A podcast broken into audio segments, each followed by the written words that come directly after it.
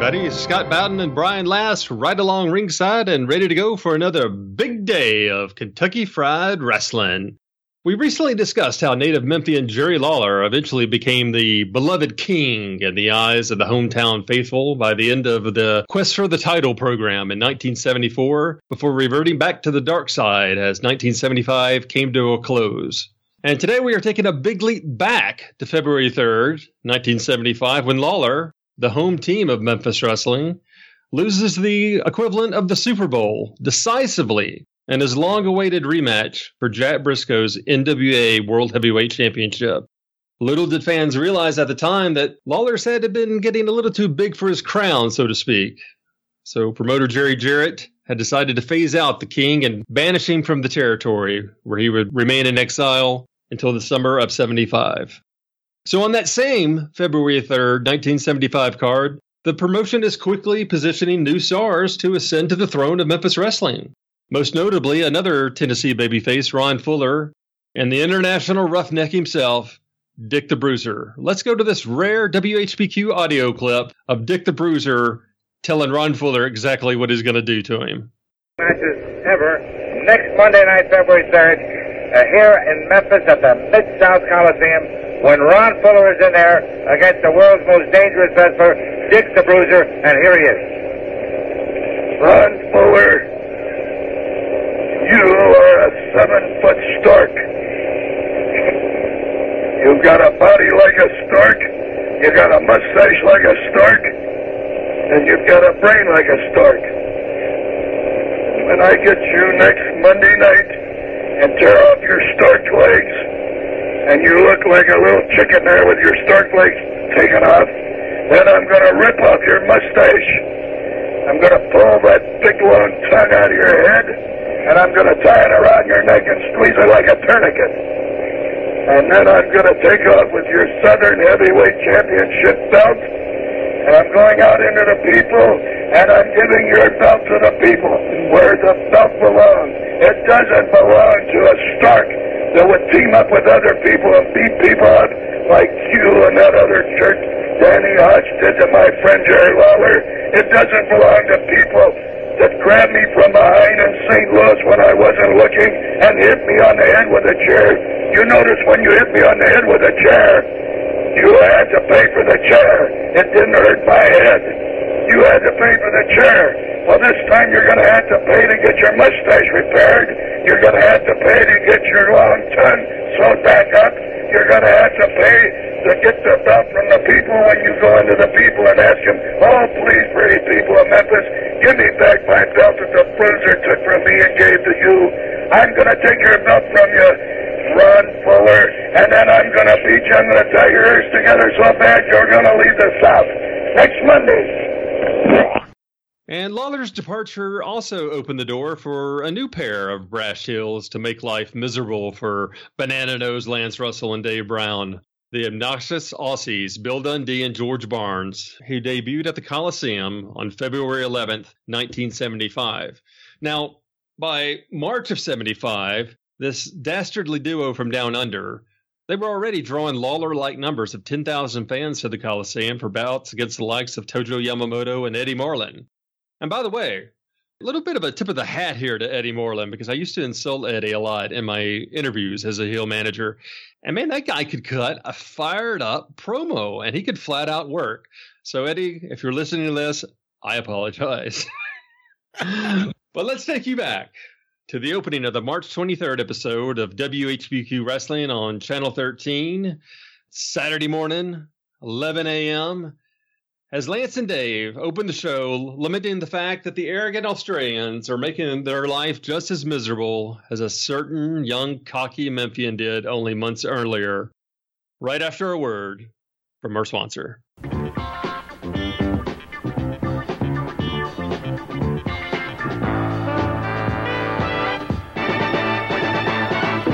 Check the low prices and good values at Baxter Factory Stores.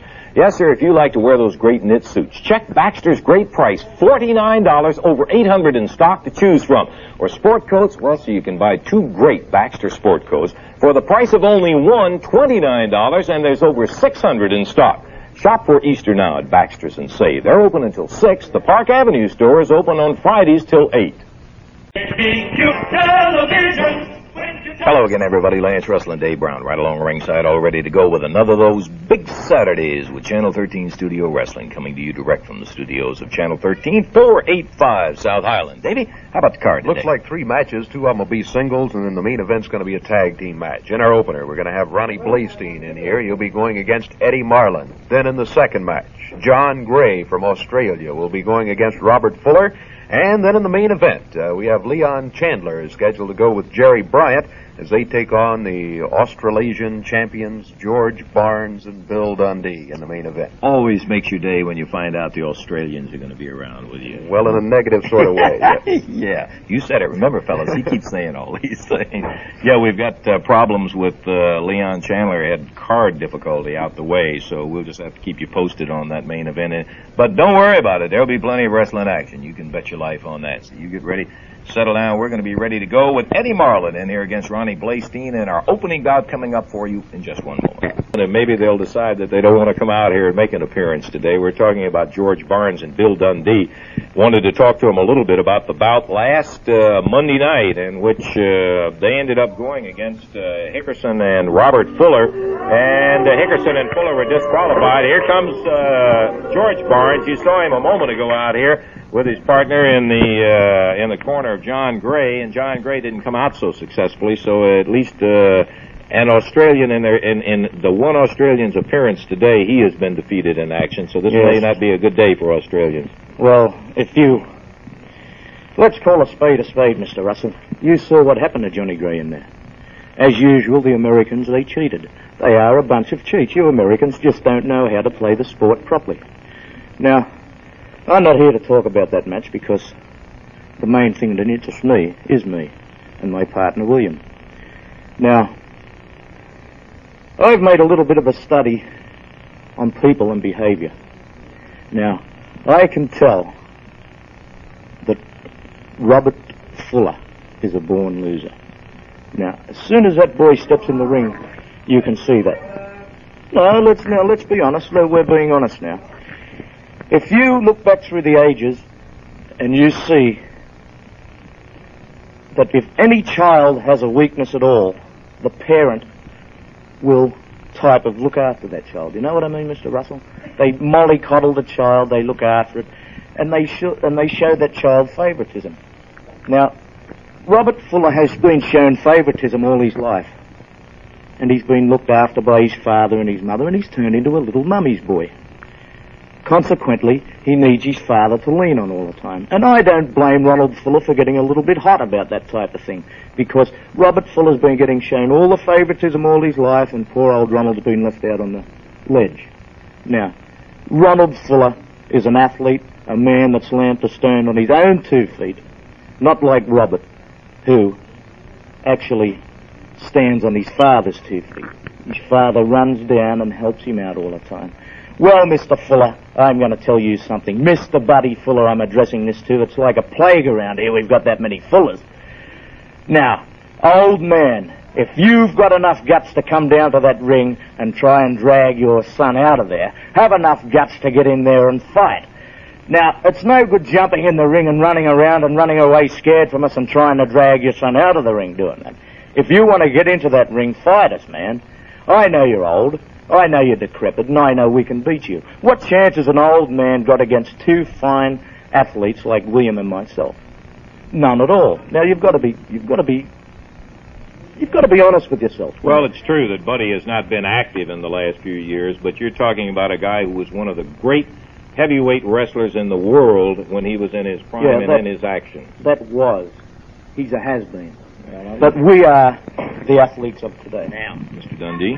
We are now, he was yesterday, his day is gone, and you are looking at the finest pair of athletes in the world today. Now, Robert Fuller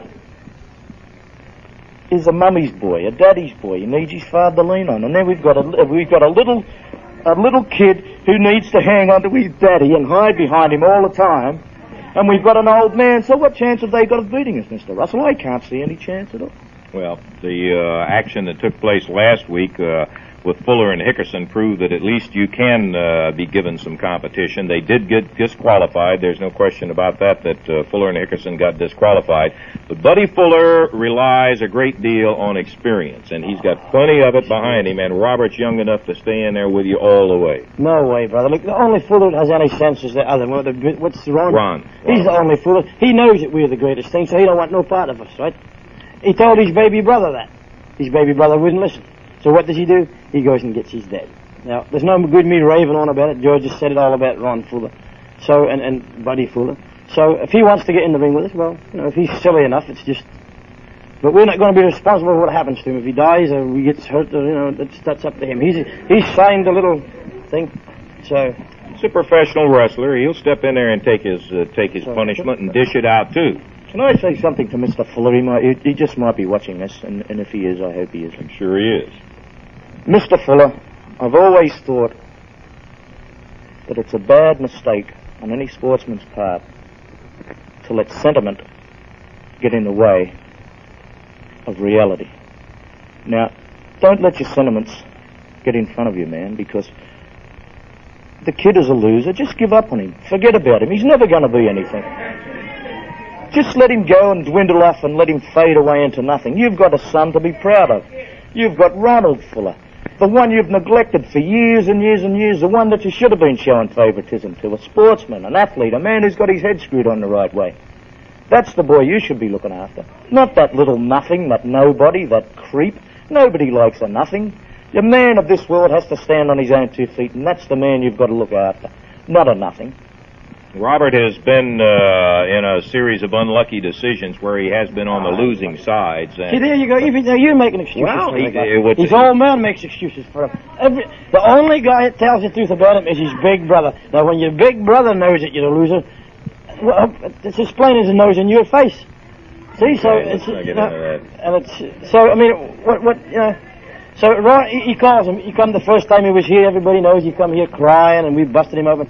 And he goes and calls his big brother. His big brother would have nothing to do with him because he knows the guy's. He's he's he's old man's a has been. He's a never was. That's as plain as it's going to be, right? well, And to get Talking- talking about has-beens and never wases and nobodies and things like that. Now, Mr. Russell, we're working in a place, wrestling in a place or called Jonesboro. I don't know. Is it is a state called Jonesboro or is it Arkansas? Is a Jonesboro, place or that's a suburb of Memphis. Now, there's one thing I'd like to tell these people of Jonesboro, if you don't mind. Once I told you to leave your plows at home and put your underspray deodorant on and come up and watch the wrestling, watch two great athletes in action. Now, I've noticed in the car park a hell of a lot lately, a lot of tractors and farming implements laying around there. Haven't you people got cars to come to the wrestling matches in? We've got a, we've, we've piled up blocks away waiting to get in this place. Do you move these silly damn tractors and things? Now look, if you can't come in a motor car, walk, but don't bring those great big cumbersome tractors and plows because they just block the road up and we can't get there. okay, that's And the thing enough. was, they put the tractors away. Like you told them, they never used the deodorant. They just put the tractors in it, and uh, they come. Now, this is for all you jungle bunnies out there. We told you last week we was going to name a street after you. Well, we've changed it, brother. We're going to rename the Arkansas Bridge after you. Leroy Finkelwinkle or something we're going to call it.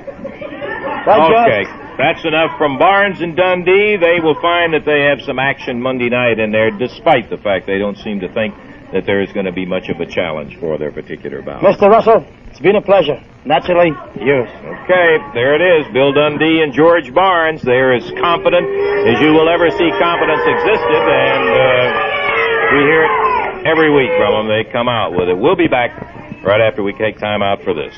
So even without Lawler and his trademark fireballs, uh, crowds remained red hot in the summer of '75, mostly thanks to the Mongolian Stomper, uh, who was introduced as being from outer Mongolia, and manager Bearcat Wright, who was frankly one of the most underrated talkers in the history of the business.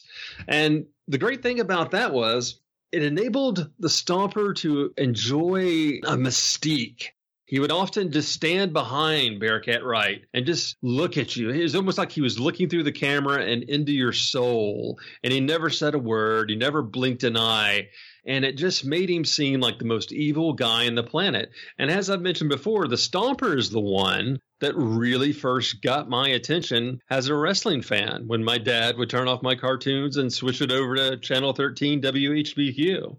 But at any rate, the King returns as the White Knight to challenge the undefeated Stomper in June 1975. But promoter Jerry Jarrett wasn't quite ready to roll out the red carpet and coronate the King once again just yet, as the Stomper retained the title in front of a packed crowd of 11,500 at the Coliseum on June 30th.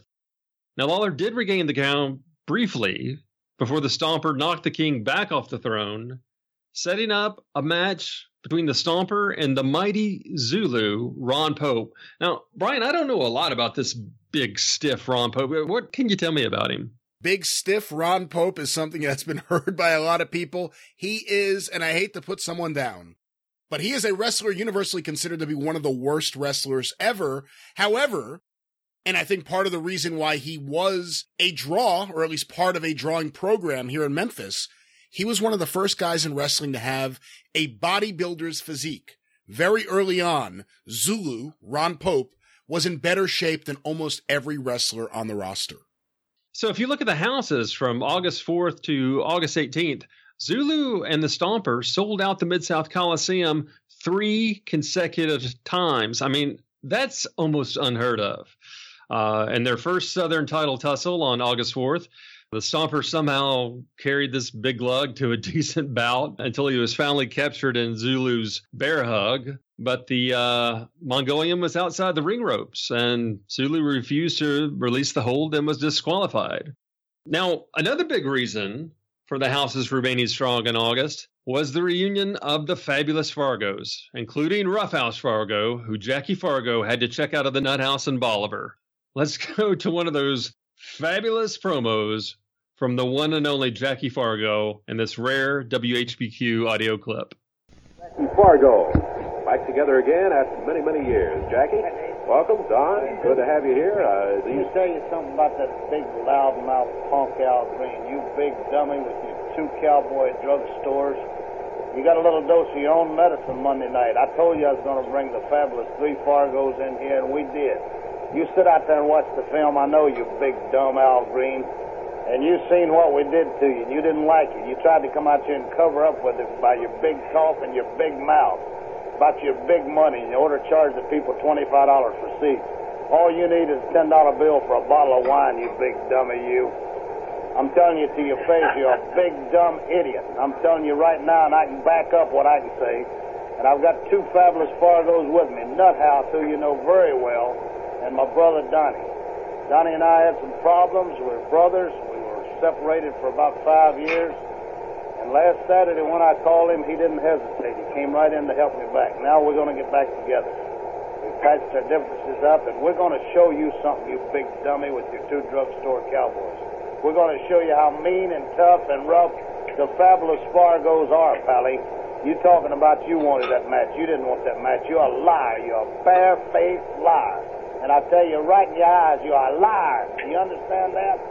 I'm going to keep running my family down, boy, and I'm going to, I'm going to do what I said years ago. I'm going to kill you one of these days. Tell you I what, people to forgive me for get out here and talking like this. I can't take that guy's big mouth. understandable. We heard what he had to say here a moment ago. I don't know if uh, Al Green knows or not that uh, Jackie and Don Fargo uh, were together as a tag team a few He years ago. very well. That uh, you held uh, the World Tag uh, Championship belts for Seven years. seven years. Uh, this, these two guys held the belts, uh, packing them in Madison Square Garden for months and months, over a year up there. So uh, uh, Green uh, better not take this team lightly. Of course, we've all seen Roughhouse uh, bouncing around here. He's a big dummy. And I'm telling him again, you're a big, dumb idiot, Mr. Al Green, with your little 10 cent cowboy hat, your two drugstore cowboys. Y'all want to keep repeating that. I know that bugs you. I want to make you as mad as I know how. I want to make you so mad for Tuesday night. I want you to get in there, and I want you to just try everything you know how, Sally. Because the fabulous Fargo's invented dirty wrestling. Gouging, kicking, fighting, brass nuts, anything you can think of. So you bring whatever you want and who you want Tuesday night, Al Green, because Jackie, Donnie, and Roughhouse will be waiting for you. I have no doubt about it that uh, he's going to run into a wall opposition. God, talk about intensity. That's just some of the rawness that we're missing today in promos. Uh, Jerry Lawler told me that Jackie Fargo never went out there with a single thought about what he was going to say. Sure, he knew how to sell tickets, he knew what happened the last week, and he knew how to sell a match. But he just went out there and man, he just let emotion take over. And that's what drew the people in. Now, Zulu and the Stomper somehow managed to draw two more sellouts that I mentioned earlier. And I think in large part they were fueled by this incredible promo in which manager Bearcat Wright is becoming increasingly distraught that uh, Zulu's bear hug is crushing the Stomper's ribs. Uh, he's actually calling for a ban on the hold. Uh, Brian, have you ever known a manager to be so sensitive? No, managers are known for their toughness, not their sensitivity. But Bearcat Wright isn't a typical manager. Not only is he taller than probably every other manager in history, but he's a Hall of Fame caliber wrestler, former WWA world champion in Los Angeles, a man who was a big drawing card everywhere, difficult to work with, and that's part of why he never got to, let's say, a Bobo Brazil type level. He was always a notch below because promoters trusted Bobo. They didn't trust Bearcat. And Bearcat had a lot of issues and walked out of a lot of places. And actually, after this, he would be aligned at times with Ron Pope, Zulu, who we mentioned earlier, and they ended up working together. So Bearcat, I wouldn't call him sensitive. I would say more determined. Well, we're definitely going to see a lighter side of of Bearcat Wright uh, as we listen to this uh, promo taped with the great promoter himself, Nick Gulas. Let's roll this rare WHBQ audio clip now. And Temujin, the Mongolian Stomper. Wrestling fans, let me announce this first. The matches this week at the Mid-South Coliseum will be on Tuesday night. There's other activities in the building, but Tuesday night we got one of the greatest cards in the history of wrestling ever been signed.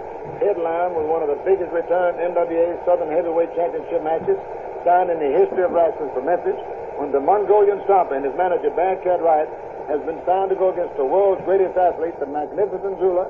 This match will carry no time limit, no disqualification, winner take all, no holds barred, and no count out. That means it's going to be a clear-cut decision. One way or the other, one man is going to have to be pinned, and I guarantee you one thing, Magnificent Zulu said he's going to do everything in his power to win that title Monday, uh, Tuesday night.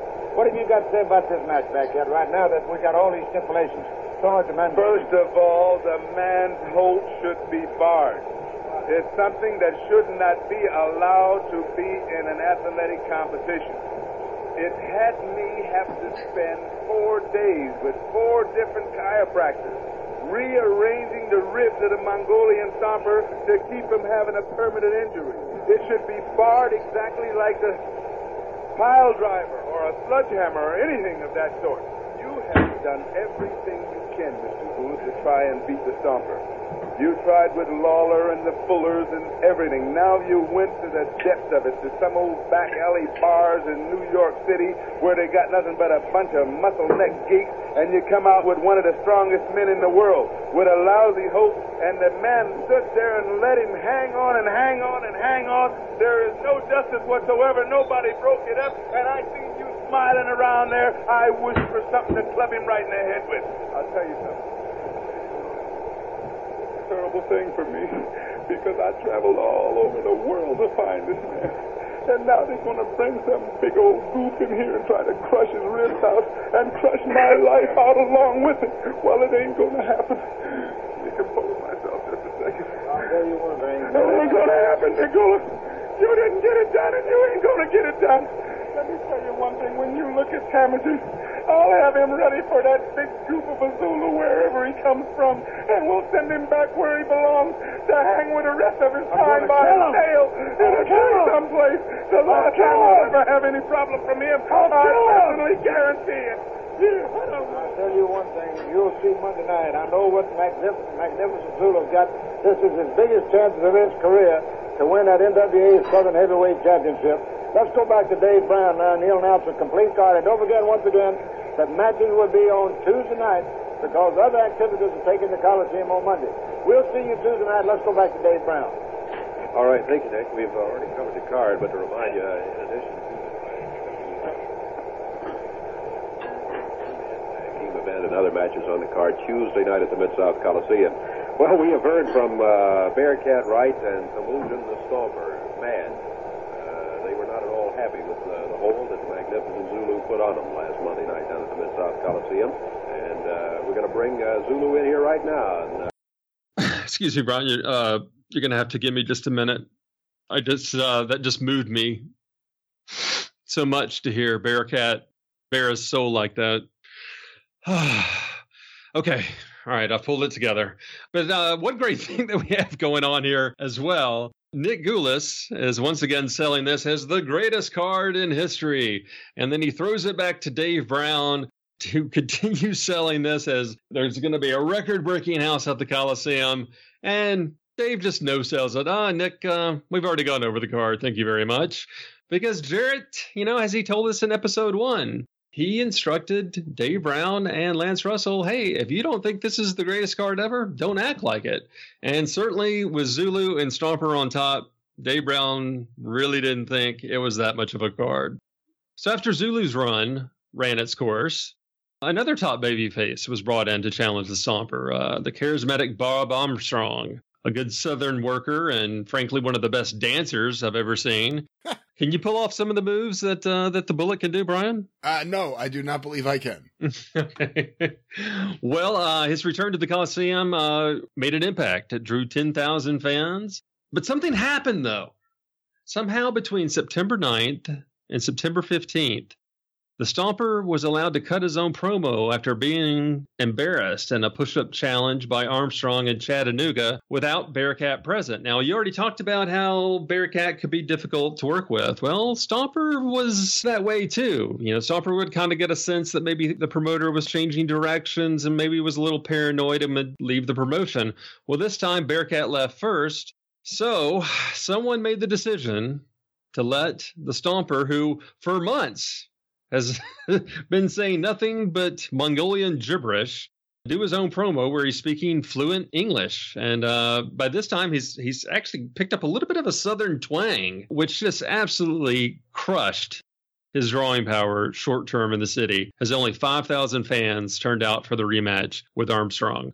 Let's go to that promo from the greatest athlete to ever come out of outer Mongolia push-ups and being in the best shape, and the Mongolian Stomper challenged Bob, and then you saw it, and here he is, Temujin, the Mongolian Stomper, who will be defending against Bob Armstrong this coming Monday night at the Memphis Mid-South Coliseum, and you saw the events that led up to this challenge taking place. Last time when I was out here, do my own talking, I was under a lot of pressure. And I'm going to do my own talking again because I'm under a whole lot of pressure. The president of the NWA and Nick Gulas can't stand. They can't stand Temujin wearing the Southern Heavyweight Championship belt. Take where Bob Armstrong humiliated me. Embarrassed me in front of everybody on television with a push-up. I still claim to hold the world's title in push-ups 55 and 30 seconds. But I wasn't training every day like I do when I put my push-up title on the line. But the NWA president and Nick Gulas forced me into doing the push-ups in the suit. What happened? I wasn't ready. Bob Armstrong, let me tell you something. You might have been the heavyweight boxing champion of the Marine Corps. You might have come in second in the world tournament for karate in, in South Korea. You might have been the only man that ever broke Jack Brisco's arm. But I want to tell you something. I might have been out of condition to defend my world trophy for push-ups. But this belt I wear around my middle I'm going to defend Monday night in the Coliseum here in Memphis. And I'm in condition for this. Because the more pain that's conflicted into this. Plus it flows, the better I like it. And you're going to be in for the damnedest fight you ever had in your life, Bob Armstrong. Because I've been training harder and I'm in better condition. When that film was shown, there was no contract signed for a title match, but it's signed now. The match is signed now, Bob Armstrong. So come down to the Coliseum and be prepared to fight. Because they don't call me the Stomper for nothing. I don't wear these number 13 for nothing. I wear them because I squash heads. I kick ribs in. And I break bones. But one thing about it, I come out a winner. The push-up contest was the only time in my entire career that I was ever defeated, humiliated. It'll never happen again. Never will happen again. So come prepared to fight, Armstrong. The Mongolian Stomper, and if you think I'm going to say anything, So after Archie Gouldie opened his mouth and effectively killed his gimmick and ruined his mystique, he had to get out of town fast. So he dropped a loser leave town match to Jerry Lawler out of nowhere on October 27, drawing less than 7,000 fans. Now that match would have easily packed the Mid South Coliseum months earlier, but Memphis fans, uh, you know, say what you want about uh, their intellect. They knew that they'd been duped by uh, this guy who had claimed to be from outer Mongolia. So now it was time to uh, spark the houses as only the king could do, and that's as a heel. On November 17th, the seeds were planted as Lawler and Armstrong beat the interns with Dr. Ken Ramey to end their long reign as Southern Tag Team Champions. And, you know, all seemed right with the world uh, until it was announced on TV the following Saturday that Lawler, not Southern champion Bob Armstrong, would be getting a return shot with Jack Brisco in December. And Armstrong also kind of insinuated with a little country jive that uh, Lawler had the night off, that uh, that he had done most of the work in defeating the interns, which of course didn't sit too well with the King of Memphis. Uh, although a heel turn was teased by Armstrong, we all know by now that it was the King who went back to the dark side, breaking Bob's ribs after losing clean in the middle of the ring on Monday, November 24th. And the following week, he was back with Sam Bass. Now, this set up a tournament for the vacant Southern title because Armstrong was going to be out of action for months. Now, back in those days, promoters worked together, you know, to help get programs over, to introduce a new championship, or to help a star in his debut. So, supposedly, promoters from at least eight states, including Atlanta's Jim Barnett and Florida's Eddie Graham sent stars to Memphis with tape promos claiming that they had to win tournaments in those areas to be able to even punch their ticket to enter the final phase of the tournament at the Coliseum. So let's uh, listen to the representatives of Kentucky, Florida, and Georgia discuss winning the most important belt in the South, while a bemused heel Jerry Lawler listens on tournament to determine the Southern Heavyweight Champion. And one of the entrants is none other than the Kentucky State Champion, the one and only, most dangerous wrestler in the world, Dick the Bruiser. Every six months, they let the gorilla out of the cage. Every six months, I break the bars out of the Cook County Jail in Chicago, and I come south. My time has come. I am not the Kentucky State Champion. I just whipped everybody in Kentucky. I won the finals in Louisville, and now I'm going to represent Kentucky for the Southern Heavyweight Wrestling Championship in Memphis. I'm coming to Memphis with the same attitude that you people in Memphis have seen me before. I'm a gorilla out of the cage. They don't let me out too long. Just long enough to eat four or five stalks of bananas, break some bones, punch in some noses, tear off a couple ears, and then they chase me back to the cage.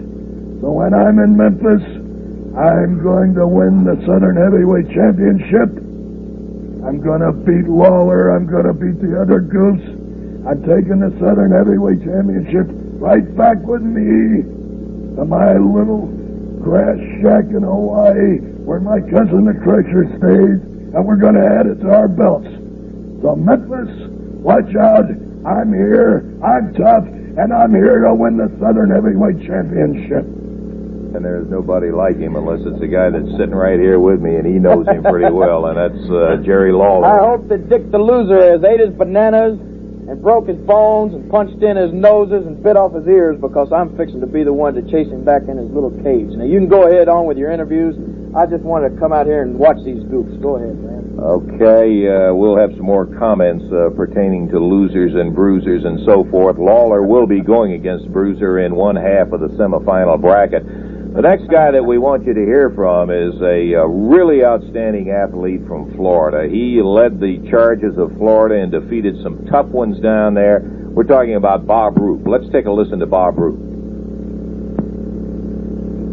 Here in Florida, it's my pleasure to have with me now Bob Roop, the gentleman who has qualified for the tremendous Southern Heavyweight Championship tournament to be held uh, in Memphis. And I might just say that uh, Bob Roop has defeated all comers in qualifying for this tournament. There will be nine finalists uh, in a one-night round robin. That's going to prove to be quite a uh, quite a tournament indeed. Well, that's right, Solie. It's going to be a tournament. I thought maybe you would want to congratulate me. Well, obviously, recognition is in order for the fact that you uh, were so highly successful. I know. No, no, no, no. That's not what I'm talking about. I'm talking about congratulations for winning the Southern Heavyweight Championship. Aren't you putting the, the cart a, a bit ahead of the horse here? The, the tournament hasn't been held. Well, let me ask you, who is there in this tournament that is of the quality of Bob Roop? Well, there are several great competitors. One I can think of right offhand who won in the state of Kentucky and uh, eliminated everybody there. A, a man who's had an international reputation for a number of years, uh, Dick the Bruiser. Dick the Bruiser.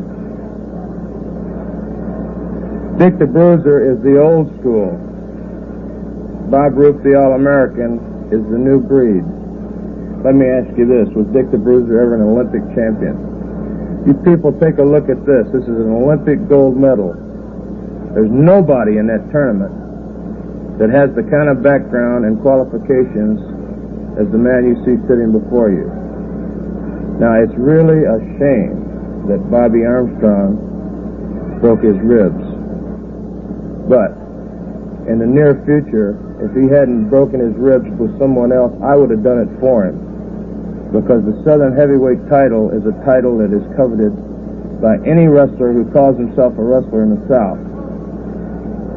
I'm the best wrestler in the South, and I should be wearing the Southern Heavyweight title. Believe me, when I come to Memphis, it'll be my first visit. Hopefully, it'll be my last. But when I leave there, I will leave there as the champion. Do you have any doubt about that, Gordon Solie? May I just say this in regards to Mr. Roop, and for those of you who may not be totally familiar with his background, it is the fact that he competed in the Olympics in 1968 in Mexico City. He was All-Army champion uh, three times, a national AAU champion. He has held many regional titles. Since turning professional, he's held a host of top titles, including the Florida Heavyweight Championship. And I, I must admit that the man has a tremendous skill and great ability in the ring. He's primarily a Greco-Roman competitor, and I'm talking about an uppy, upper body wrestler. But uh, I can do it all, Solie. It doesn't matter. What counts is success, and success is winning, and winning is money. And let me tell you people something. I'm a very, very wealthy man because I have not been beaten, and I'm not coming to Memphis to let any of those second-rate clowns in that tournament up there, or any of those locals up there, pin my shoulders to the mat. What I'm telling you is that right now, take a good look. You're looking at the new Southern Heavyweight Champion. Because when I win the belt, I'm leaving that town there, and I don't plan on coming back. Well, obviously, if a contract called for defending that title in Memphis, that's exactly what you'd have to do, a Southern heavyweight champion, Mr. Roop. I hate to dispute that uh, word of yours, but the championship represents the nine Southern states, and obviously then uh, the champion, it's incumbent upon him to defend that title within those nine Southern states. There you have it, one of the challengers, one of the men in the tournament for the Southern Championship, Bob Roop. Maybe that you uh, heard that comment about the low. He wasn't coming up here for any Big bad Bob Roop, boy. Well, you know, he must not be too smart, Lance, because I heard him mention Dick the Bruiser and Bob Armstrong, and he mentioned everybody except the King. Well, I'm going to give him a little education come Monday night to just exactly who the King is, baby. That's all I got for Bob Roop. That's Bob Roop. Uh, Bob, who is an Olympic gold medalist and some kind of wrestler, no question about it. He's got credentials. He's got something else, and uh, that's conversation too. He uh, he's got a mouth on him. I just am looking. Well, let's take a listen right now to the winner of the Georgia tournament. This is a guy you're completely familiar with, but he wanted to say some words back here. Ron Fuller. Southern heavyweight champion, there will be a tournament now to decide a new champion since he's unable to participate. And our entry from the state of Georgia is Ron Fuller, who won the Georgia championship. Ron, a little about the competition you'll be meeting in Memphis this coming Monday night.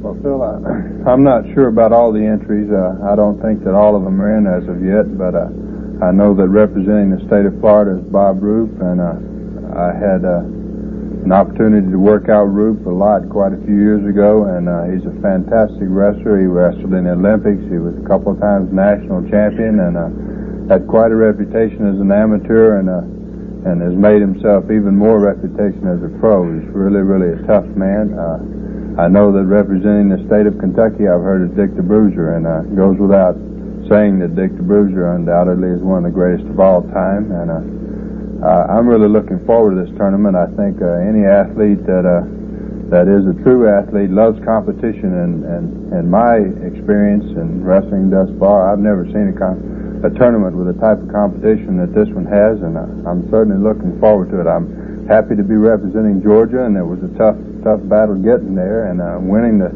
the championship from the state of Georgia. And uh, I would certainly like to be Southern champion again because I was Southern champion for a while, and uh, like I said, it was an honor. It was a great honor for me to be the Southern heavyweight champion, and I'd love to do it again. Who did you defeat in the state of Georgia to get to the tournament in Memphis, Tennessee? Well, I had to wrestle wrestling too. Uh, Tim Woods, uh, Toru Tanaka. There was quite a few guys in the tournament there, and uh, and I was lucky enough to get a win. And as I said, uh, I have been the Southern heavyweight champion before, and I won it in Memphis, Tennessee. And uh, I, I tell you, Phil, the fans there in Memphis have been absolutely fantastic to me. And I was born actually about 80 miles north of Memphis, so that's like coming back home. And uh, it's like wrestling in my backyard, and I'm certainly looking forward to it. How many states will be represented in this uh, particular tournament Monday I'm night? actually not sure, Phil, but I'm certain that it will be six or eight at least. And uh, and like I said, the competition is going to be absolutely unreal. I know if the rest of the states are as well represented as Florida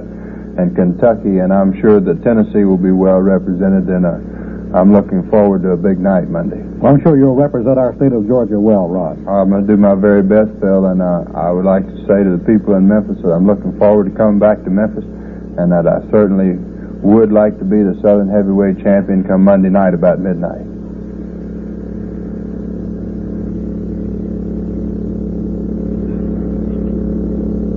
Georgia and Kentucky, and here, of course, is the Tennessee representative. By default, I might say, in that Bill Dundee is unable to enter the Southern heavyweight title due to an unfortunate accident. By default, by default, if I broke his neck, that's the fault of it, right, Lance? Yeah, that was really Why don't you tell the people? Boy, that was funny. The old, just watching that.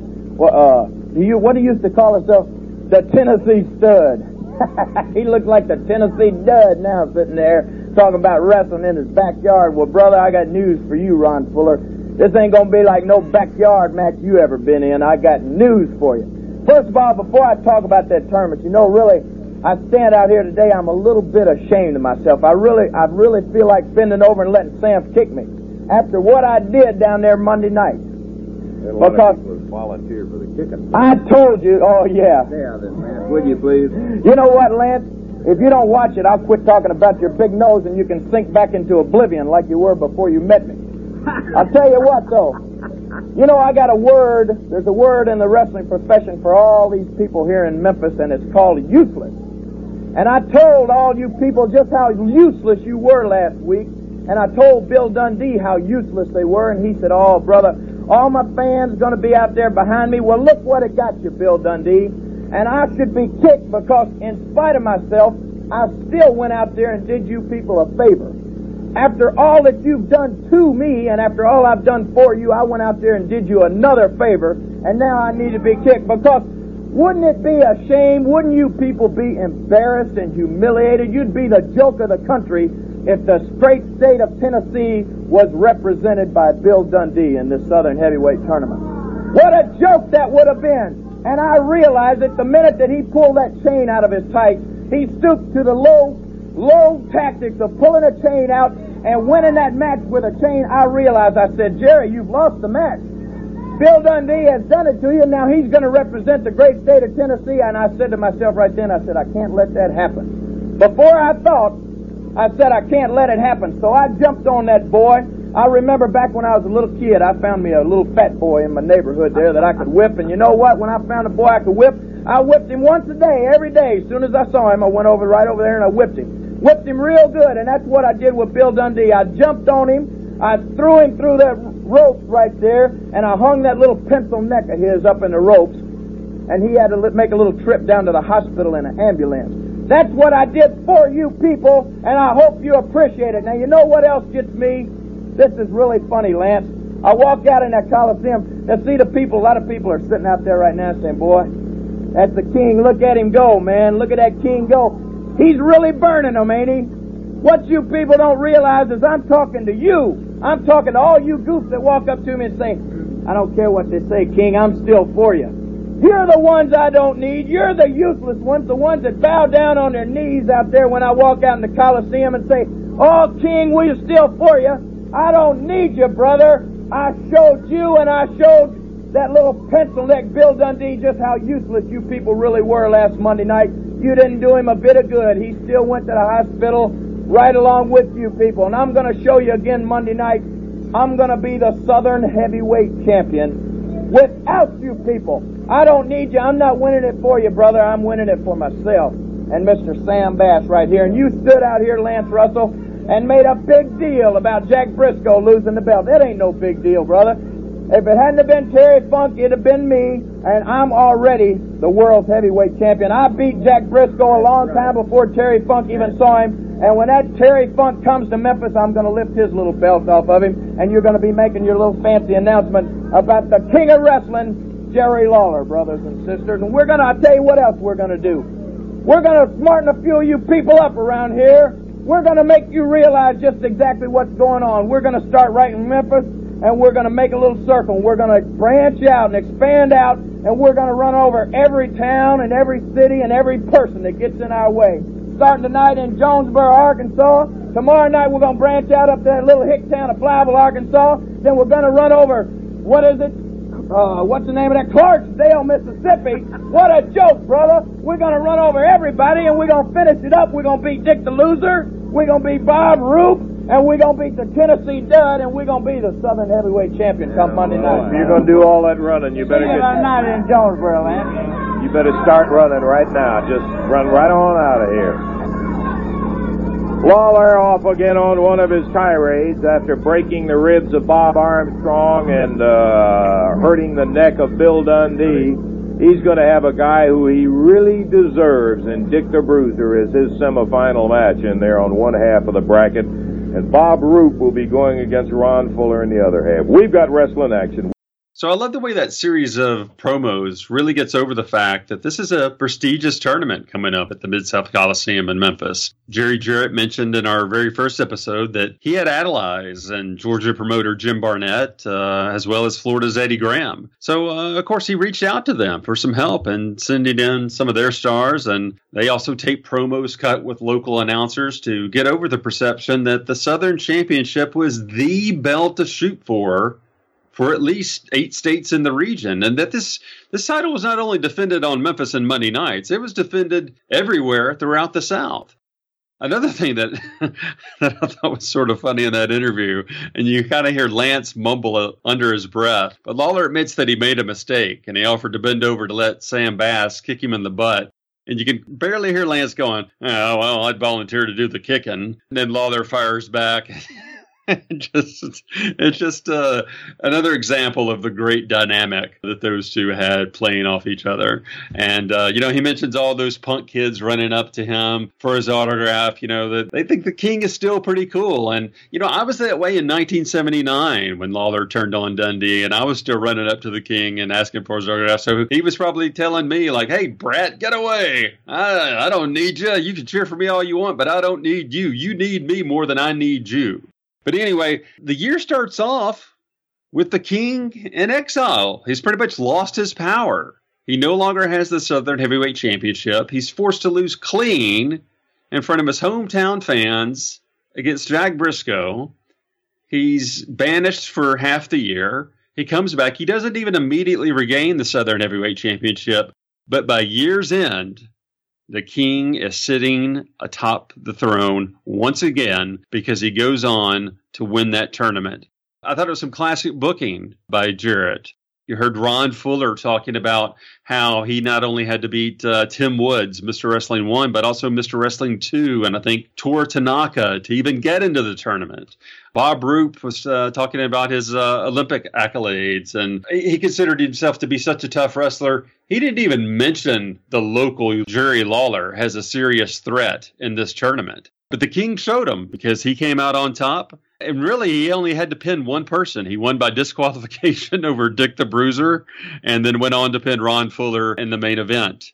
So, of course, this sets up a big match to close out 1975.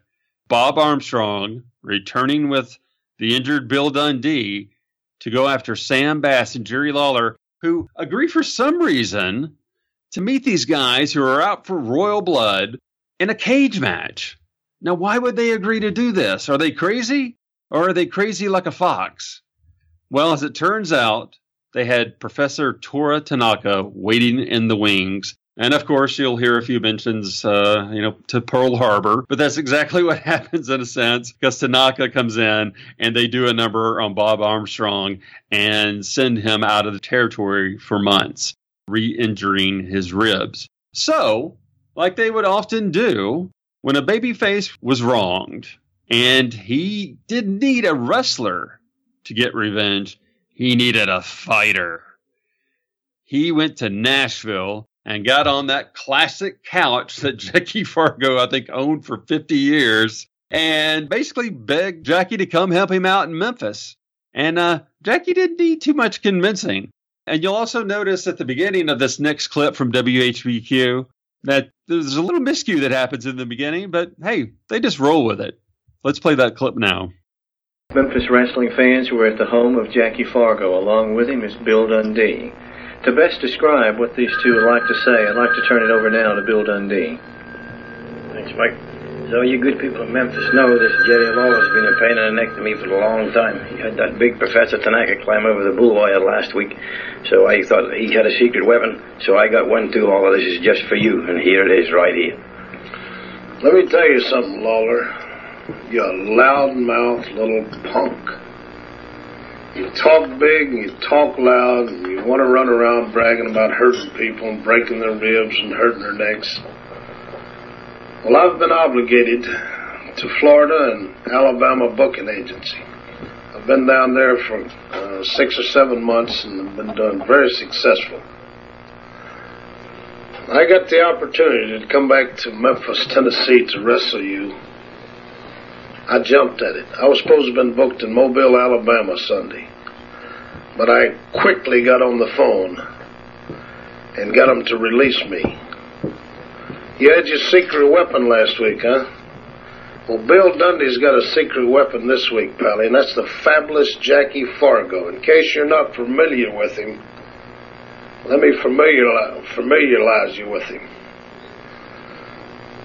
I've never known to be a great wrestler, but I'm one of the best street fighters and the best brawlers that's ever been in the wrestling profession. And you loudmouth punk, you and I call you to a punk to your face. I never did like you, even when you tried to be a nice boy. I knew you didn't fool me one bit. You double crossed me once before in the ring in Memphis, Tennessee, and I won't ever forget that. Well, let me tell you something. I'm coming to Memphis, Tennessee Sunday night with one intention, Pally to cripple you, Mr. Lawler. I laid up here for five and a half months with some broken ribs. You don't know what it's like? I do. Let me tell you this, Mr. Lawler. I'm going to be centered on you. Yeah. I'm going to be centered on that good looking face of yours you call yourself. I'm going to be centered on them ribs of yours. Partner like Bill Dundee, I know his wrestling ability. He's got more wrestling ability in his little finger than you've got in your whole body, Pally. The only thing you got going for you is your big mouth. Well, that mouth don't win wrestling matches, Pally. Determination wins wrestling matches and guts. And that's something I got plenty of, boy. And I call you a boy to your face. You're a boy. So when you come to Memphis Monday, Sunday night, don't come prepared to wrestle the fabulous one. Get your best hold. If Tanaka's your best hold, Pally, you have him. I'm going to say this once more. I'm going to be centered on you, Lawler. You're not going to like it when it's all over, Pally. And I am. Me and Mr. Bill's going to strut like a peacock. Bill, I won't let you down, Pally. You've heard the word from Jackie Fargo and Bill Dundee. It all takes place Sunday night, the Memphis Mid South Coliseum. As a matter of fact, that's an actual factual, and the fabulous one is going to be back here after a long absence, and here comes the guy he's going to be in there with, Bill Dundee. Bill, good to What's see gonna you. tell you, here. Lance? The fabulous one said it all. Lawler, I hope you're sitting back in a hole listening to that. Now, I'm going to tell you something, you slant-eyed nothing. You're awful brave when you climb over the bull wire when there's nobody watching you. Well, listen, buddy boy. Pearl Harbor's starting all over again down in the Coliseum on Sunday, boy. Now, let me tell you, boy, you're big and brave when it comes in here to sneaking up on a guy and giving him one of them judo chops, whatever you call them, from behind. Okay, so you hurt Armstrong. Big deal. Now, just like that fabulous one said, guy, come prepared to fight. Not to wrestle, to fight. Because Lawler, you bring 'em all in, Lawler. I just figured something out, guy. You've lost all confidence in you, Lawler. You can't do it by yourself no more, boy. So you're bringing them all in. First it was Sam Bass. Now it's that big Jap. Okay, bring 'em all in, Lawler. Bring 'em all. Just bring 'em all down here anytime you like, boy. But Sunday's your last day, boy. I kid you not. The fabulous one, he mightn't be the best wrestler, but he's one tough street fighter, Lawler, and that's more than I can say for you. And that's about all I got to say in the subject because it don't bother me no more. Lance, I want to thank you. All you good people in Jonesboro, we'll see you tonight. Okay, there's Bill Dundee, and uh, didn't take too many words to get what he had to say done. You know, I hadn't thought about that. I hadn't seen Lawler uh, challenging these guys one at a time. He uh, did have Sam in there. Now he's got this giant Jap uh, Tanaka in there, and it should be some kind of a battle, and that's the kind that Fargo is most accustomed to. When the rules get a little uh, soft and bent here and there, and you can start swinging a little bit, Jackie likes it, and I've seen Bill Dundee do his share of it too. We're going to be back with more wrestling action for you in just a moment. So, of course, Jerry Lawler is not going to take it too well to hearing the man that he knocked off the throne, Jackie Fargo, running him down as a punk kid. He's got Professor Tanaka in his corner, and they appear to be an unbeatable team. I believe Lance Russell refers to Tanaka as the giant Jap, but uh, at any rate, it looks like that Sam Bass has formed an unbeatable combination. And as far as the King is concerned, Fargo is washed up. Now, typically, it was stressed that you were really never supposed to talk about the age of an older opponent. But in this case, it just made sense. You know, Jerry Jarrett talked about Shakespeare for the masses, and here you have this tale of the student, the guy who broke the king into the business, is now the one who is not, he's already knocked him off the throne, but now he's ready to retire Jackie Fargo and really just shows an awful lack of respect. Let's listen to that clip now. See if we can get the king out here with Sam and uh, also see if uh, his partner for this coming Sunday night will be along too because t- what was the time on that thing, Dave?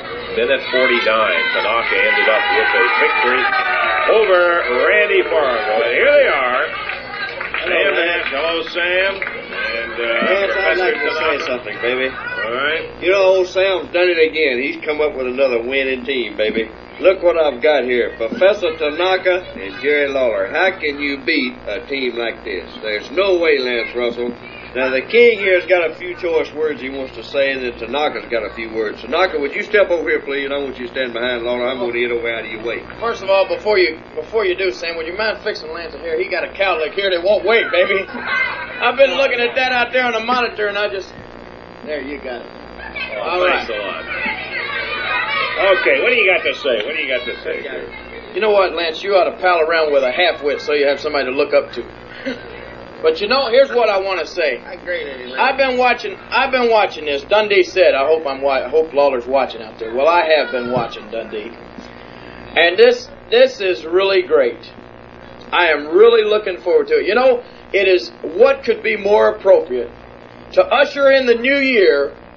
Bill Dundee went out and got old Father Time for his, for his partner. Can you can you imagine? Do you know, Professor? I don't know how familiar you are, you are with Jackie Fargo. Well, you just you just went up against one of the Fargos, and I think he's a lot younger than Jackie, and he's a lot better wrestler than Jackie. So you can about judge what Jackie Fargo is from from what you just wrestled. But it is this is really great. You know, Fargo, I got a few words to say to you. You really your destiny is no longer in your hands. You should have quit while it was still up to you, but now it's no longer up to you anymore. It's up to the professor and the king. And we're going to retire you from wrestling. Come tomorrow night. Remember that, Fargo. Tomorrow night, when you step in a ring, when you look around at all those people, you just realize before the match ever starts, just say to yourself, this is my last night in professional wrestling. So think about that, Fargo. You know you're washed up. You know you're a has-been. I watched you on that interview, and I know the people say, boy, he's really mad at that Jerry Lawler. He's not mad. He's envious. Because he looks at me and he sees everything that he wishes he could be, but those days are all gone for you, Fargo. You're washed up, you're over the hill, you're big and fat. We don't call him Fargo anymore, we call him Porky. And you know, hey, you know why his big fat belly looks like a beer keg, Sam? Because that's what he uses it for. That's right. It's no secret, Fargo. Everybody knows about you around town, baby. We uh, are. This is Mr. Fargo. I uh, watch uh, a monitor. He's a big fat old man. Yeah, that's him. Why they put the fat old man inside England just see it, okay? Hey, it's great, Professor. I want you to know, Fargo, that it's all over for you tomorrow night. You talk about it's. It seems like everybody I watch on TV that's doing an interview to me is telling me, Lawler, you're going to know how it feels to lay up with broken ribs and busted bodies and everything. Never happened. It'll never happen. I haven't felt it yet.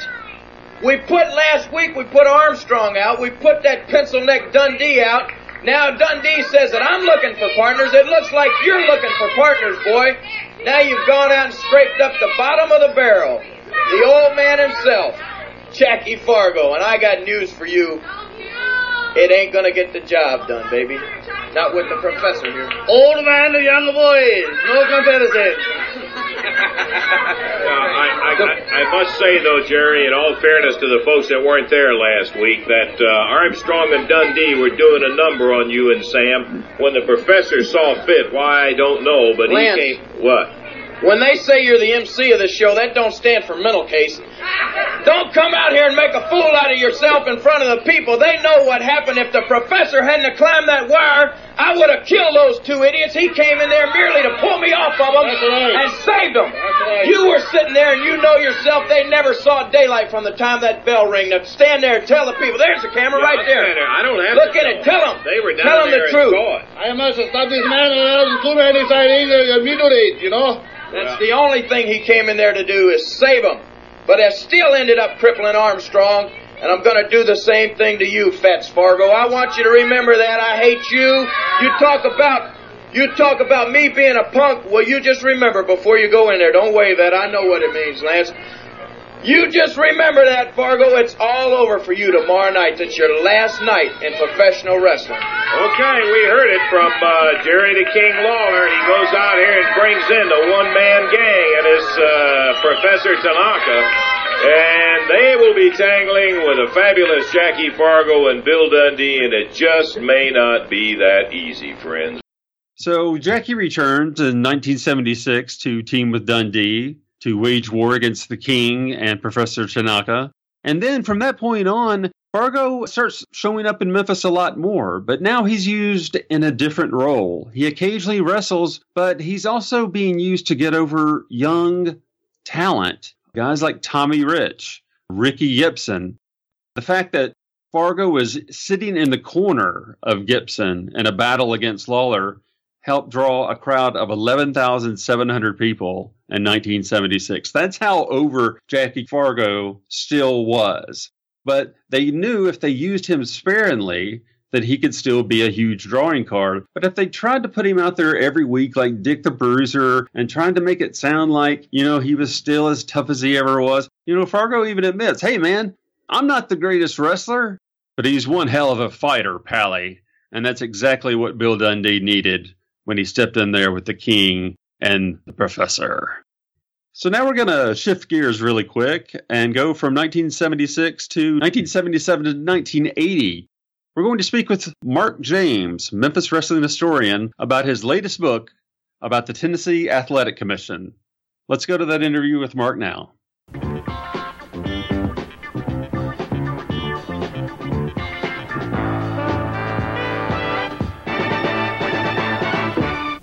There's nothing more than I enjoy doing than talking wrestling with a longtime fan. And this guy I've known for about, gosh, 10 years now. And when we get together, we can talk for hours about Memphis wrestling. We don't have time to do that today, but we do have time to talk about his new book. Memphis Wrestling History Presents Tennessee Athletic Commission Memphis Filings 1977 to 1980. Now, I'm talking about Mark James from MemphisWrestlingHistory.com. Now, Mark, I have to say, when I saw the title, I was thinking, eh, not too sexy. Uh, but when, but when I when I looked and uh, read a little bit deeper about what the book was about, it sounds like the coolest project you've done yet.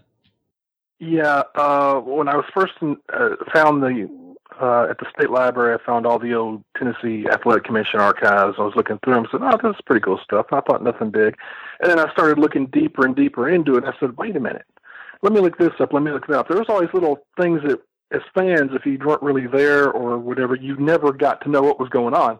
Uh, you know, they Memphis once had a 50-man battle royal, but they never told who was the 50 men in the battle royal. Well, me being the crazy fan I was, I wanted to know. Well, I looked it up in here and I found out who the 50 guys were. So, I mean, there's what, what, little Ray nitpicky Stevens things like that. Yeah, Ray Stevens, Bobby Duncum, Ivan Putski, uh, guys that you would not associate with Memphis wrestling at all.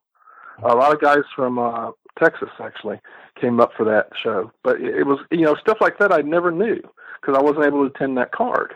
So Yeah. that kind of that was one of the first things that piqued my interest, and then I was able to go, well, let me look at this, let me look at that, and I had also heard a lot of times that uh, the newspaper clippings uh, or the newspaper results of the card, the attendance numbers weren't always accurate. They were not. Oh. I find that hard to believe. Yeah, I know, I know. yeah. So, uh, so I went back and looked, and that was one of the great things about the book as well. The papers is they have the exact the counts. They have the tickets, the exact tickets sold, the exact money earned, and the uh, the great thing about that is the reason I can count on that is because the Coliseum, Intel Coliseum, where those cards were held, also had to turn in a tax record filing for that same card, so they had to be the same.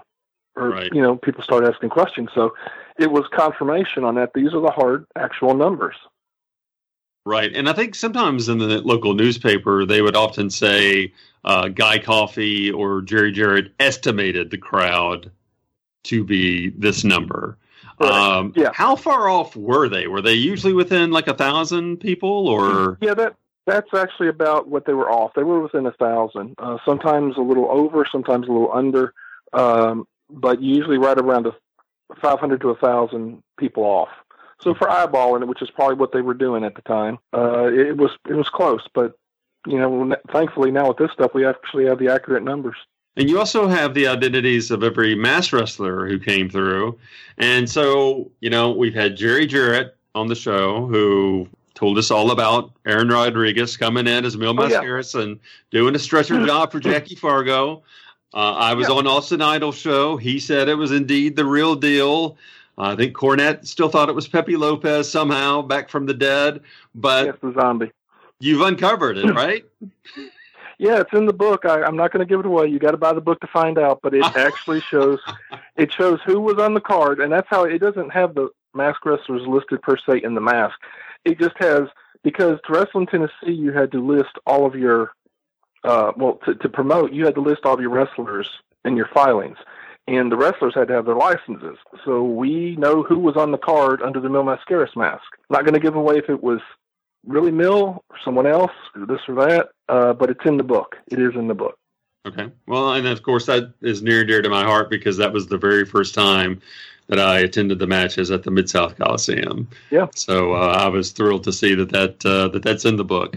Uh, I'm curious. Uh, 1977. That uh, man, that's when things seemed to really get hot, uh, especially that summer between Lawler and Dundee. Uh, what were the attendance like? Uh, what, what were the attendance figures like then? Legitimately, I know. They I know were really, re- really close to what was listed in the newspapers. Uh, several really close sellouts. Um, uh, the thing that really shows you is the amount of money they were taking in on them. The uh, the numbers. I mean, they were on some of those cards. I mean, you know, twenty, thirty grand easy back in those days, which was a lot of money. And they, they did that that whole summer. That was that way. The summer of '77. That really, when you look at '77, Jarrett splitting away, not knowing if he's going to survive, and you know the, the company's going to take off. That Lawler Dundee feud that summer. When you look at those cards, you know, getting thirty thousand a week from one show a week. You know, not even counting the rest of the territory. I think that really shows a big impact of you know that really put them on the map and solidified. Hey, they're here for good. Yeah, and I know that this book uh, focuses on uh, Memphis, uh, but uh, I remember Jerry Lawler opening up uh, this little book that he kept, and he showed me the attendance figures for all the spot shows during the glory years. Holy cow, man! They were making so much money back then. Oh, they really were.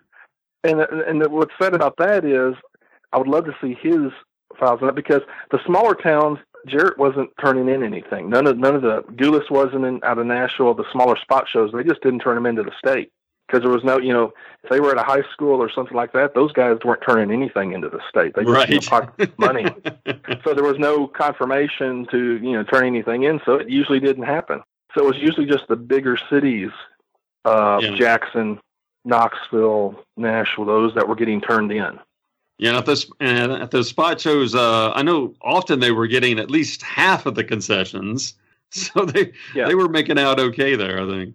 Oh yeah, and you know, depending on where they were at, also the you know ticket sales as well as photo sales, program sales, concessions.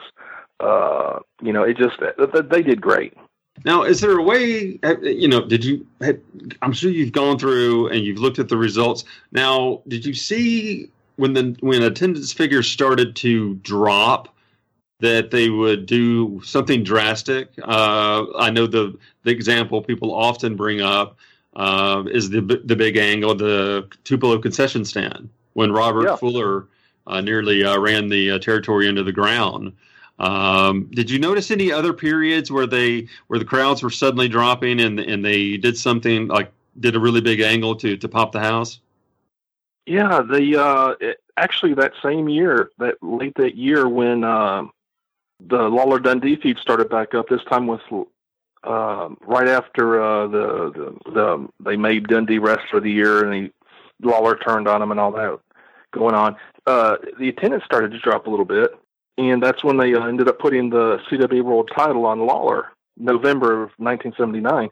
You can see the numbers had dropped down. The first couple weeks of the feud, it did really well, but then there, about a month or so into it, it started dropping off dramatically. And right after that is when they immediately uh, put the title on Lawler and Lexington and brought it back, and it started popping the popping the crowd again. And they brought in, as you you know, uh, Dick the Bruiser, Bockwinkel, Idol brought back, you know, just Paul Orndorff, and uh, that that definitely helped. You know, it was interesting though. Um, it, I, traditionally, I'd always heard that December and January were the toughest months for the territory to draw. Did you find that to be the case in, in those years going through those records? Not really. They looked uh, surprised because that's what I'd always heard. Worst months were December, January, always. Well, if you look back at December '77, they brought Harley Race in twice to fight Lawler, Mm. both near Right. sellouts. So that you know that or, so December is messed up there. All right, they suspend Jimmy Bennett because he jumped in on the second match with Lawler. So January's reigniting their feud. That January '78 did great.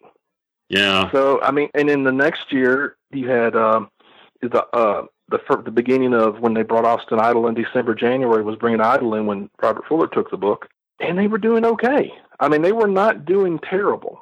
Uh, not not what I always heard. Oh, it's always the worst. It, it, on paper, it doesn't look like the worst. And I think it's really indicative too that fans just weren't buying that CWA World's Heavyweight Championship because, man, to have Lawler and Bockwinkel, and the fans believed in Bockwinkel, and I, I understand Jarrett's philosophy and bringing Bockwinkel in for the unification matches to give credit credibility to the belt. Uh, but I think, uh, gosh, I think it drew less than six thousand fans. Yeah, it, it, but what was happening was they were drawing around 2,000 by the time, uh, after a month of the Lawler Dundee feud, part two, it had dropped down to around 2,000, 2,500. So I'm, I'm thinking they were glad to get it back up at 6,000 at that point. Yeah. And you finish uh, with 1980. Now, 1980, everyone always says, gosh, oh, it was the worst year ever. You know, Lawler broke his leg, plans changed, you know, attendance dropped to record lows. If it, I, I don't know about the rest of the territory, but when I look at some of the attendance numbers, I mean, they do they drew some pretty damn good houses with uh, like Lou did. Thesz versus Billy Robinson on They- they top really of the did. CWA title. And what what did you find going through uh, the 1980 records? Yeah, they, it wasn't as bad on paper. It doesn't appear to be as bad as it was always all. Um, obviously, when you don't have Lawler, it's going to, you know, you're going to take a hit. Uh, but it was, it, you know, the first couple months they did not put the belt on Robinson immediately. They had, you know, basically it was Dundee, Valiant, kind of like over the promotion, throwing in Jimmy Hart in the mix and all of his guys, first family, first push on that. And it was, it, it, it didn't wear thin yet, but by around early summer, I want to say around June, it started to drop off a little bit. And that's when they brought, I guess July or so was when they brought Lawler back to sit at ringside. Mm-hmm. You know, when he came back early, and that popped the crowd again Yeah. back over six, seven thousand, obviously, because hey, there's the king. Uh, and, and you've talked to Jarrett before, you know. I mean, his deal is you you can never if you got a ghost there, you can't get the guys in the ring over, and that's what Lawler was was a ghost because he can't wrestle at the time. But it was so drastic. I think you know Jarrett just said, "Well, I've got to do something because this is not going to last." And yeah, I, I know the worked. I know the exact weeks you're talking about because I believe the attendance was 3,900, and they just announced that Lawler was going to be there at ringside, and Lawler had cut this great promo. You know, he wasn't going to be back for a few months, but man, it was intense because I, you know, I think Yeah. there were some some real feelings there about uh, Jimmy Hart with the you know they shoot horses Oh, yeah. comment and that kind of thing, and putting the crown on Paul Ellering and putting the crown on Valiant, and just the fact that Lawler was going to be at ringside nearly doubled the house. It was Yeah, not in the ring, just at ringside, sit beside Lance. Yeah, that's all it was, and it, it, it you know, it worked. Uh, the, the he'd been gone for five months at that point, give or take, and you know, it, it just worked. And, you know, he and came the, back a little bit early. commercial And, even covered it. They ran yeah, a they had his picture. Yeah, yeah, right at ringside with this cane and his little white suit he had on, and yeah, I mean, it was a big deal. I mean, you know, uh, it, it, you know, enough to get the crowd up, and it brought the newspaper out. So. Now, uh, man, things really started to get uh, low toward the end of 1980. Uh, you know, they tried this experiment with bringing Tommy Rich in, and some say that that was sort of a favor to Barnett. Uh, they wanted to see how Tommy could work the heel style in case he got a run with the NWA World Heavyweight Championship, which he did in 1981, uh, but of course for less than a week. Um, yeah. And you know, I thought Tommy did uh, pretty damn well in the role, and and I kind of uh, it kind of looked like that they were setting up him to be Lawler's first opponent when he came back from his broken leg. Yeah, the uh, unfortunately the book doesn't go that far into 1980. It does about uh, two thirds of the way through the year. It goes about uh, it starts in the summer of '77 and goes to about uh, two thirds of the part through um, 1980. But on that, yeah, I mean, it was. I, I thought it was real. It was legit. I mean, you know, Tommy could work as a heel. That's what it showed. Uh, you know, he he he did great here. Uh, you know, they ended up later flipping him with doing the double flip with against Valiant, and that was handled well. Um, yeah, I, I don't know what the deal was, why he left, why they didn't keep it. Um, just not sure on that. Yeah. Uh, you know, and another interesting figure who people ask me about all the time, and to, to be honest, I, I, I, sort of wish I had taken more time because I was around him so much. But Guy Coffey, I know, is, is featured in the book. Can you explain just briefly? I don't want to give every, everything away that's in the book. Uh, exactly who Guy Coffey was and what his role was. Guy Coffey originally had been the uh, general manager of Ellis Auditorium downtown in Memphis. That's where the wrestling had taken place in Memphis. Uh, gosh, 30s, 40s, 50s, 60s, all the way up to around 1971. Mm. And then in 1971, they moved to the Mid South Coliseum, and Mr. Coffey stayed at Ellis as their manager till they ended up redoing it, and it became it was remodeled and refurbished and done as the Cook Convention Center.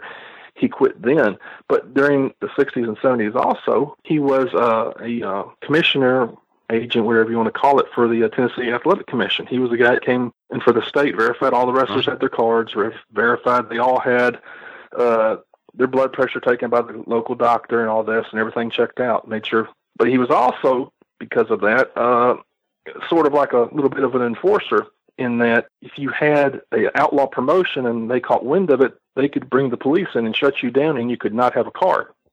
You know, they would basically the sheriff would shut you down. And so, because of that, he had a lot of power. Well, Jerry Jarrett brought him in, and as well, just uh, you know, to have him on his side, which he didn't outright bribe him or anything, but that's a lot well, of fans. Well, well, he didn't give him anything.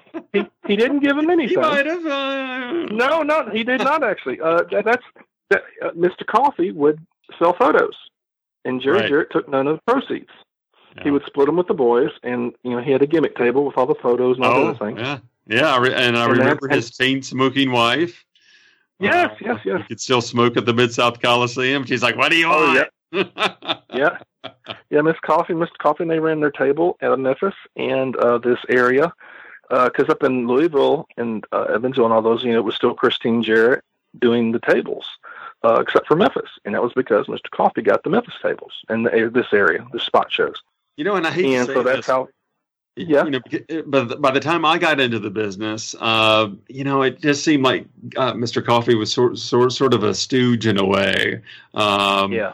And sort of a flunky, and I, and I hate that that I thought that about him, and and didn't really give the man a chance. You know, I didn't really, you know, he had been around forever. I I, I, I really regret that because it sounds like he. He had a really interesting history with uh, with the promotion. And another thing that I always thought, and at, at the time, I, I thought it was hilarious that uh, during one of the Lawler Dundee hair matches, I think it's Mickey Poole's hair on the line against Dundee's, and Dundee is taking a beating, and the referee stops it. So Dundee's about to get his haircut, and the reason this is happening is, is because Lance Russell is saying we gotta you know, the, the official from the Tennessee Athletic Commission here, he's saying that Dundee cannot continue. And I just laughed. I thought that was hilarious that they were trying Yeah. to portray Mr. Coffey as a legit uh, sports official with any kind of power. But in truth, I guess he really was at one point. Yeah, he really, really was. At that point, he still was a member of the commission, and it was legit, so they could do that. I mean, of course, that would the, the whole angle of stopping starting the match back there was, a, you know, a work, but Oh, sure. uh, he, yeah, I mean, but everybody knew he was, you know, pretty much tons of the local fans know, oh no, he's in, he's in the sports commission. I mean, it was, you know, it was a, worked shoot, so to speak, on that. They knew that that was, you know, oh no, he's a member. He he runs it. Cool. So it played into what the fans knew. It used the information the fans had against them, so to speak.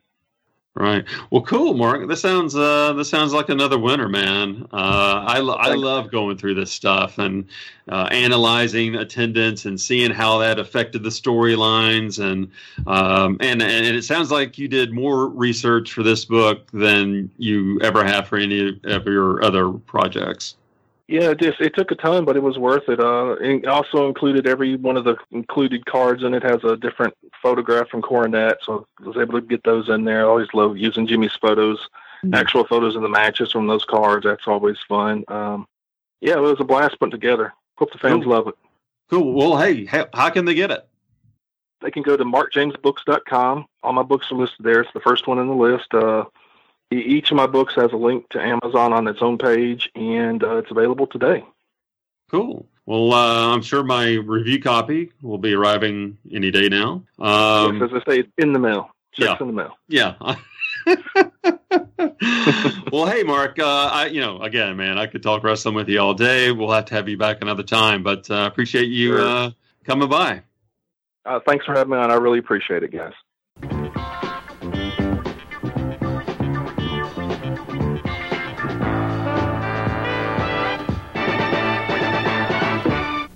Well, everybody, thank you for joining us. I think that was one of the most uh, packed episodes we've had with classic WHBQ audio that really gives you a sense of the flavor of Memphis wrestling at the time and how the storylines developed. It's one thing to go back and uh, look at the results, but now you hear the promos and, you know, we start fitting the pieces together and uncovering the mystery of, you know, well, how did this happen? Lawler and Armstrong were teaming one week. The next week, they're feuding over the Southern title. Now, with these promos, we finally find out exactly what happened.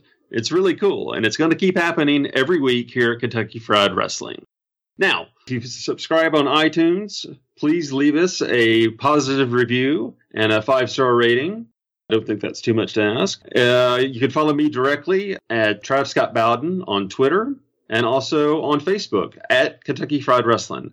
To download Kentucky Fried Rasslin' directly or to access our RSS feed, please visit kfrpod.com. Kentucky Fried Rasslin' is a production of the Arcadian Vanguard Podcast Network.